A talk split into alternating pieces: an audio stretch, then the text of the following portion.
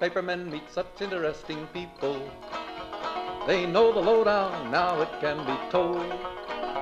I'll tell you quite reliably off the record about some charming people I have known. For I meet politicians and grafters by the score, killers plain and fancy, it's really quite a bore. Oh, newspapermen meet such interesting people. They wallow in corruption, crime and gore. Ting-a-ling-a-ling, city desk, pull the press, extra, extra, read all about it, it's a mess, meets the test. Oh, newspapermen meet such interesting people. It's wonderful to represent the press. The Media Project is a half hour of commentary and analysis on issues confronting the news media over recent days, and we welcome you to join us and participate in the conversation. I'm Rex Smith. I want to be clear about who we are here because we're a bunch of used-to-bes and still do somewhats. How about that? So I was an editor. Here comes Ira Fusfeld, who was a publisher of The Daily Freeman in Kingston, New York. Rosemary Armao, who has long been an investigative reporter and is now teaching journalism at UAlbany. And Dr. Alan Chartok, who's never a has-been, is still and always is the CEO of Northeast Public Radio, columnist, commentator, etc. Is that an accurate description, all? Well, there is publisher of the Legislative Gazette. You can look it up, and there it is. And, and weekly columnist in papers around New York State, and a separate column in the Berkshire Edge every Saturday. That would probably pretty well say it all. I think we're out of time. Yeah. Oh, we'll see if we can keep going a little bit longer. Well, get off your duffs and do more. Okay, we will do more. Let's start by talking about the governor of New York and the challenge that he presents for journalism. Andrew Cuomo, reported first by the Times Union to be now under federal investigation by the Eastern District of New York, a U.S. attorney. But among the challenges that he has presented to journalists is this for CNN. His brother, Christopher Cuomo, of course, is the host of the 8 o'clock hour on CNN, a top performer for the network. And he has had his brother on until recently, until there became controversy about Governor Andrew Cuomo, and there has been no such coverage on Cuomo Live. Alan, what do you think about this situation? Well, actually, I have no idea whatsoever.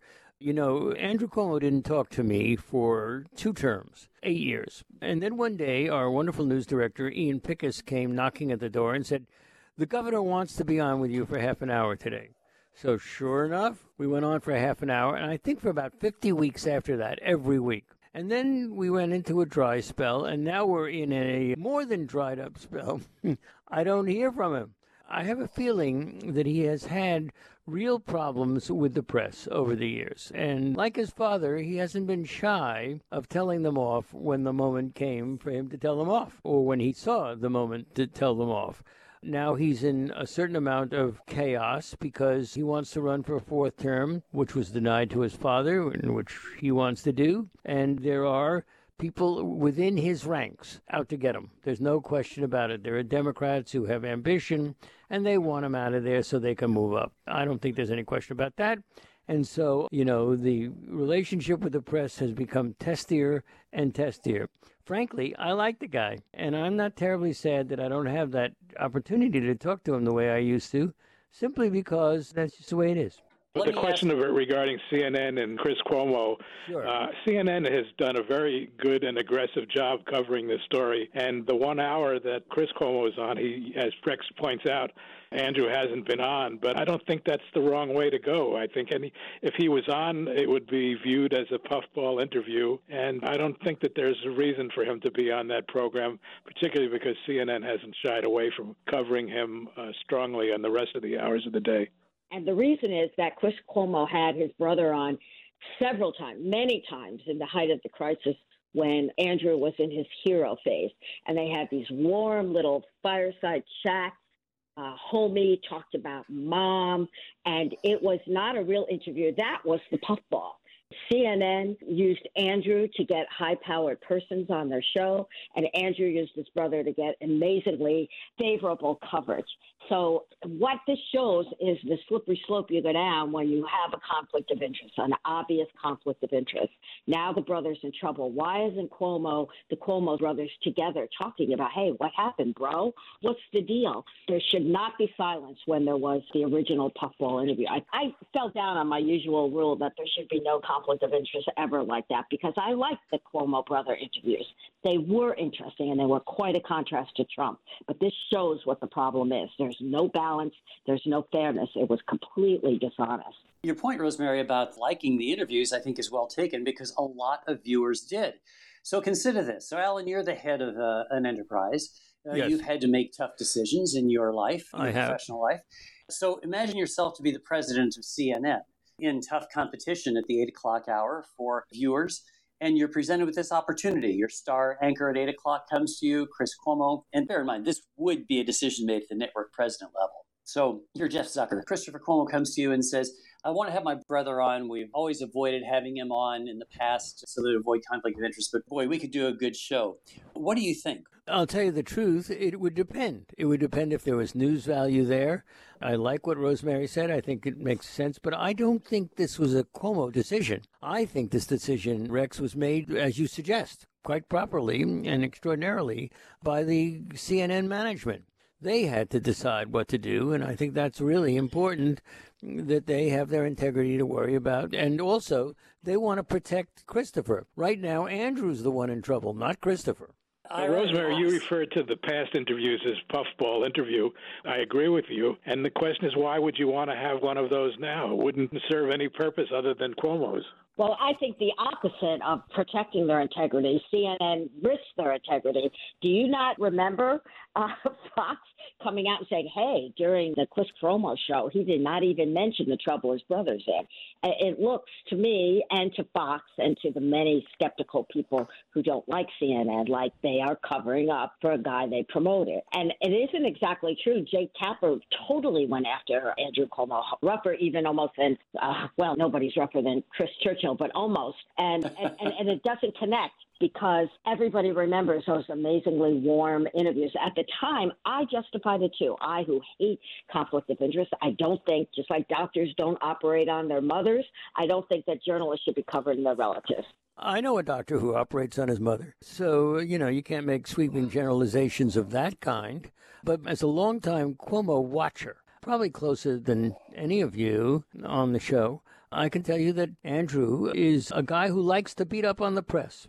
He doesn't like the press. When they get on him, he gets on them. And now revenge seems to be the moment of the day. Oh, I don't think there's revenge if you're suggesting reporters are covering the governor aggressively because they're upset that he beats up on them. I think they're covering quite appropriately the questions about how his administration handled the issues, the issue being the false reporting about nursing home deaths. And just to be very clear, the state did not understate the number of people who died due to COVID-19. They misstated the origin of those and counted as nursing home deaths only those people who died in nursing homes, not those nursing home residents who died in hospitals.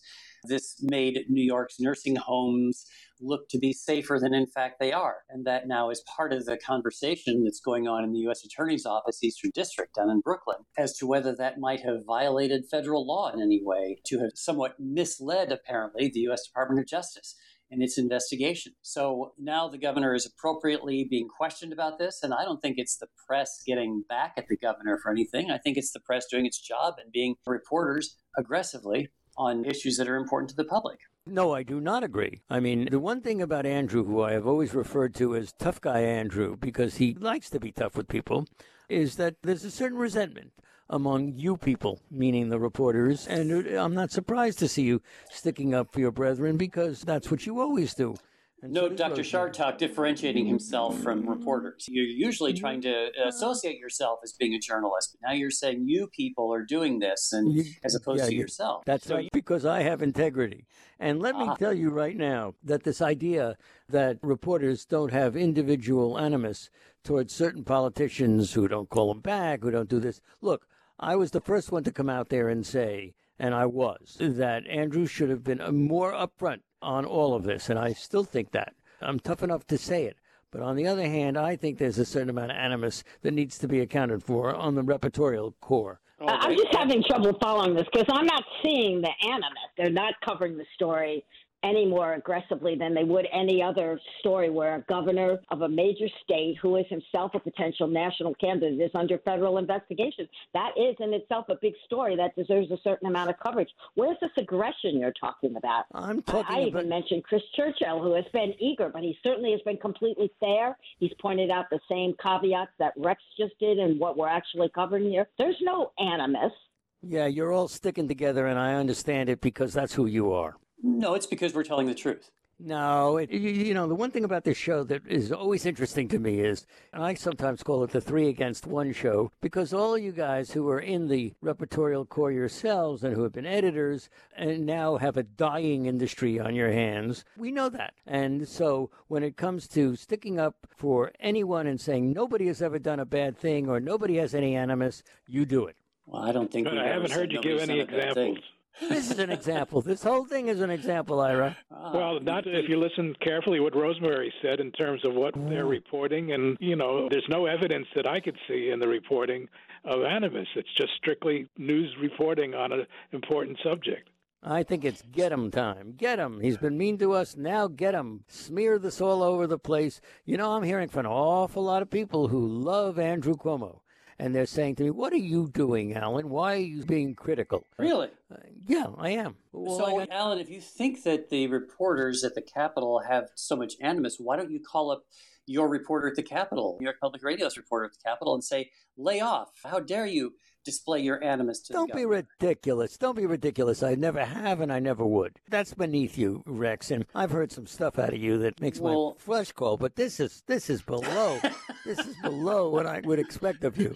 Well, Alan, it is what Roger Ailes did when he called up his Fox reporters and said, lay off poor Richard Nixon. He's a good guy. But it's not what I do. That's exactly what you're saying. Hey. We didn't say you did it. No, you just did say it. You said that's exactly what Roger Ailes did. I am not Roger Ailes. I have never told my people what to do, and I'm not calling anybody off now. What?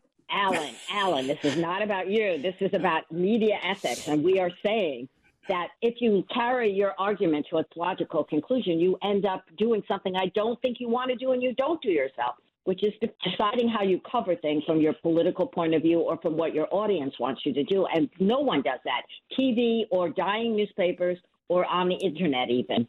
So you're telling me, Rosemary, that you think there are no reporters out there, I could name names, but I'm not going to, who have had animus towards this governor for a long time and who now say, got him, jump, let's go. You mean to say you really believe, having been a long time fair and impartial observer of the press, which you are, that you don't know reporters who have something in their craw ready to get somebody? I would not doubt it. I would not doubt it. Cuomo is, you call him tough guy. He is a bully. In actually the Trump kind of tradition, he has enemies even in politics and in his offices. So, of course, I don't doubt that. What I'm saying is I don't see evidence of it in the reporting that I'm reading. And I read many publications, the New York Times, the Times Union, NPR. I don't see that animus coming out. I see nothing but evidence-based factual reporting. And if you give me another example, I'll be happy to revise my opinion. But so far, I'm not seeing that. I'm giving you a lot of... No, you haven't given us any examples, Alan. And here's the fact. People may, in fact, hold in their minds animus or personal biases or thoughts. But there are, as I've said many times, there are strictures built into the way reporting is done. There are processes in journalism, including editors and producers who review content. Editors who would call up, if I were running a newsroom and we had a reporter who was displaying animus in her or his reporting, I would deal with the reporter. I would say, this seems a little harsh to me. Are you sure you're not letting your personal views into this? That is an appropriate role for an editor or for a publisher. I would say not generally a publisher, but certainly a producer. But there is built into our strictures and ethics and procedures ways to tamp down and to avoid the bias that humans naturally have. And I haven't seen evidence, therefore, in the reporting coming out of the state capitol that bias is coming through and that those procedures are being abandoned. Are you telling me for one moment that newspapers, come on, everybody, you're listening, you write a letter to Rex and tell him he's full of it. The fact of the matter is, are you telling me right now that newspapers don't have biases towards some politicians? You haven't given an example as to how that is manifested. I gave you the whole damn example, Ira. No, you didn't give. You didn't give any examples. They're reporting the story. Where is there an example that they're going overboard or their bias is shown? How about the frequency of these stories? How about the fact that they get a hold of something like this, like a bulldog with a chipmunk in his mouth, and don't give it up? That's an example. And, you know, it's not right of you to try to make this up and put it on me, because we all know it's true. Let's not go maligning bulldogs here now. We're going to let our listeners have a break. Share your thoughts with us, folks. media@wamc.org is our email address, media@wamc.org. And you can give your analysis of this. We're going to have to move on to another topic because there's a lot that goes on in the media. And here is something that is one of the consistent issues that I think we need to bring up. And that has to do with the topic of the media looking toward the most extreme as therefore being the most interesting story. Here's an analysis done of 46,000 news transcripts from TV news networks, from ABC, CBS, NBC, as well as the three major cable channels from 2005 to 2013, to see in coverage of the House of Representatives the comparison of the ideologies of House members who were featured on those transcripts. And do you know what this research found? Which is, it's probably not surprising to us because we know some of the problems of journalism, but here it is that the news is much more ideologically extreme than the actual House of Representatives. The researchers divided the representatives into 5 equal groups by ideology, and they found that the most extreme groups on each end of the political spectrum were most often given airtime. So there are two questions. Is there any reason to doubt the accuracy of this reporting from the Neiman Lab at Harvard University? And does it surprise you? Rosemary, this is something you've probably looked at as a journalist and as an editor. Yeah. What do you think? I'm going to take you way back to, I'm reporting in Virginia Beach. It's a big military town, and every 6 months a ship would come in from a deployment, and I got signed to cover it one weekend, and I loved it. It was like rampant hormones on display and all these young people throwing themselves at each other. It was an amazing, amazing story. And then I looked at our past coverage, and usually it was covered by the military person who saw those things every 6 months, and it was boring and dull, and he would pick anything unusual he could just for his own sake, you know, to cover something different. So we pick the most extreme and weird thing. We do the same thing at graduations. We look for the person graduated from school who's the oldest, the sickest, the most disabled. And the truth is, the real story there is in the normalcy of it, the regulation of it. We don't do normal right. And I have long thought this about politicians. Do you remember the rent is too damn high guy who ran for governor several years ago? He got immense coverage in New York, and he was, you know, a fringe candidate. It would have been worth maybe a feature story or two, but it was everywhere. We cannot help ourselves from covering the unusual, the different, the odd. And it does not serve, it does not give balance to our coverage at all. Good for you, Rosemary. That's excellent.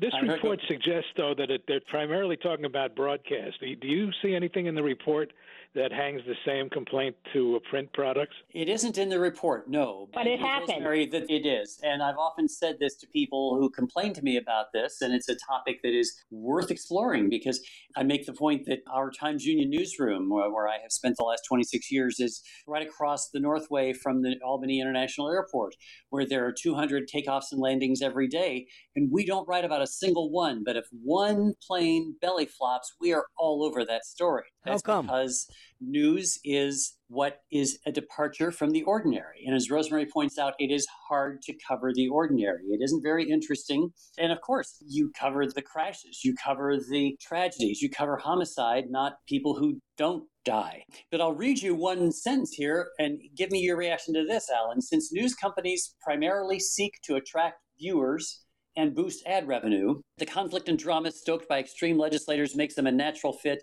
for this business model. So you probably would buy that, right? I do. I absolutely do buy it, and I know it's true, and I've watched it over the time. You know, as you've said so many times, if the dog bites the man, no story. The man bites the dog, you got a story. And that skews the news. because it means that we are looking for the unusual. That's why I gave Rosemary high marks for what she said about covering the incoming ships and what was going on. And she did mention the fact that these young people were getting off, and basically there was an awful lot of, well, let's just say... sexy.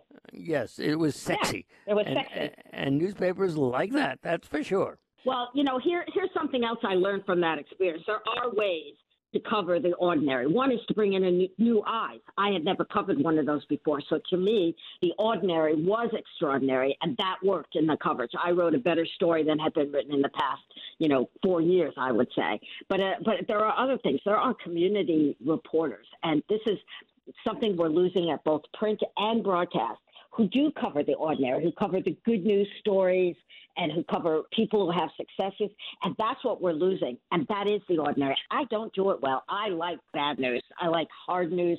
I like breaking news. So I shouldn't be doing it. But there are people who do it very, very well. And we don't have enough of them. And we're losing more and more of them every day. And when the Chicago Tribune is taken over by a hedge fund, who do you think they're going to fire first? They're going to fire the reporters who cover the ordinary stuff. No, they're going to fire the backroom people first and the production people. Yeah, and then you're right. They'll find their way down to the newsroom. Rex and Ira, I'm fascinated by that. What do you think of a hedge fund who takes over a news organization? What have we seen in the past? Well, Ira's the person to answer that because it happened to his newspaper and he's no longer... Yeah, I mean, listen, I don't want to be put in the position to defend the hedge fund, but I will say two things. One is the arrival of the hedge fund, whether it's Alden, which is the one that I worked for and is the worst reputation among those who think hedge funds are bad people. These new owners are going to come in and they're going to try to save money and they're going to start cutting, et cetera, and it's going to hurt the product. The point of view that I have that I think is different than many people is, why aren't we blaming the people who are selling to the hedge fund?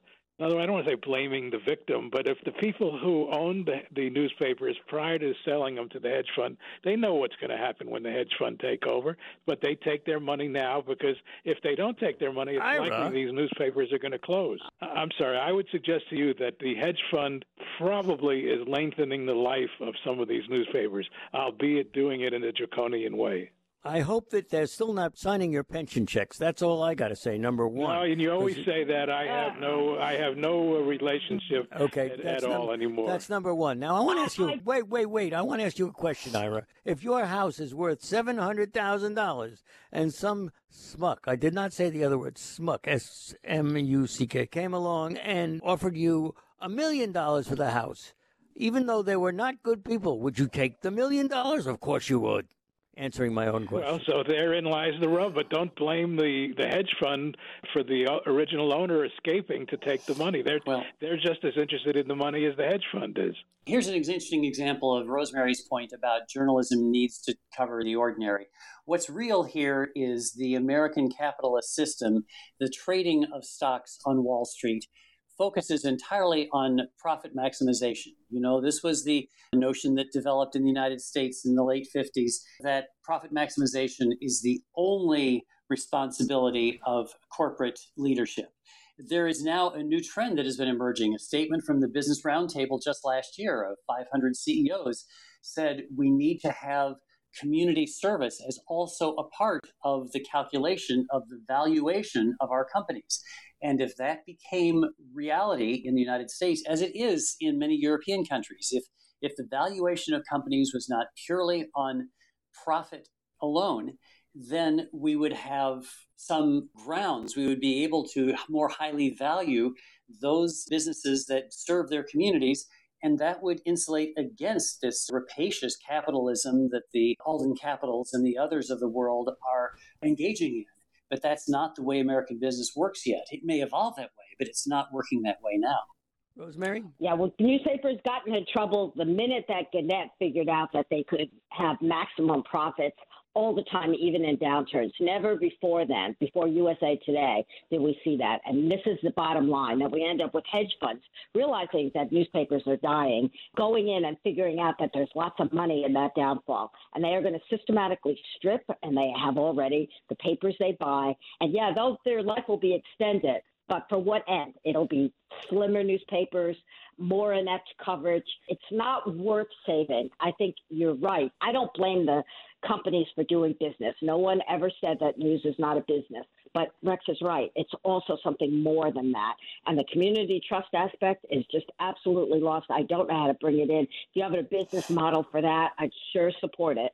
Well, yes. And look at this. Here's one little bit of good news. As Alden Capital is moving to take over Tribune, one of the Tribune newspapers is being split off and turned into a not-for-profit. That is the Baltimore Sun, a wonderful, storied franchise that has done some terrific journalism over the years. That is becoming a locally owned not-for-profit. That doesn't mean that it's going to necessarily be an immediately strong operation, but it is certainly given a better chance, I'd say. And we know that local news matters because research, again, has shown that where local news is weaker, there is more corruption, more polarization, higher taxes, as a matter of fact. So local news needs to be strengthened, and this trend of turning some of these local properties into not-for-profits is highly admirable. And if anybody out there has a lot of extra capital sitting around, my advice is to go buy some local newspapers and sustain local journalism. So what does it say to you that the number of opportunities has been very slim? Baltimore is an outlier. A number of the newspapers and the unions at these newspapers that Alden owns have been trying to find ownership in their communities and have been largely unsuccessful. So, I'm going around in circles to say the only ones who seem to want these properties are the hedge funds because they, as Rosemary correctly points out, they're stripping down these properties as they're declining, already in decline before they got them, and they're going to try to make as much money as they can while they're still somewhat viable. I have a broader question, which is, if those companies are going to continue to stay in the game even after print is gone and they're strictly digital, they still will not have enough people. In fact, they'll have even fewer people because you have to feed that beast more often than you do just to feed the daily print product. And I want to know how not-for-profits are going to work. Is the same publisher going to be the publisher, but now for a not-for-profit and make $1 million a year as their salary? I mean, there are lots of ways this could work, right? Could be, but not-for-profits have specific responsibilities and oversight. As you know, your IRS 990 is reported in public, and everybody knows about the finances of WAMC. And I think that you're going to find that will be something new for us to see how this works out. The model of nonprofit ownership is St. Petersburg, Florida, which is one of the finest newspapers in the country. I just want to point that out. This is not new territory. Absolutely true. It can be done. It can work, but there are very few examples of people even attempting it. And for good reason. And that is the last word, for good reason. Good conversation, folks. Thank you for your time. Alan Chartok, Rosemary Armao, Ira Fusfeld, and I'm Rex Smith. And we are grateful to our producer, as always, David Costina, and to you for joining us this week once again on The Media Project. Advertising, get those readers, get that payoff. What a headache, what a mess. Oh, publishers are such interesting people. Let's give free cheers for freedom of the press.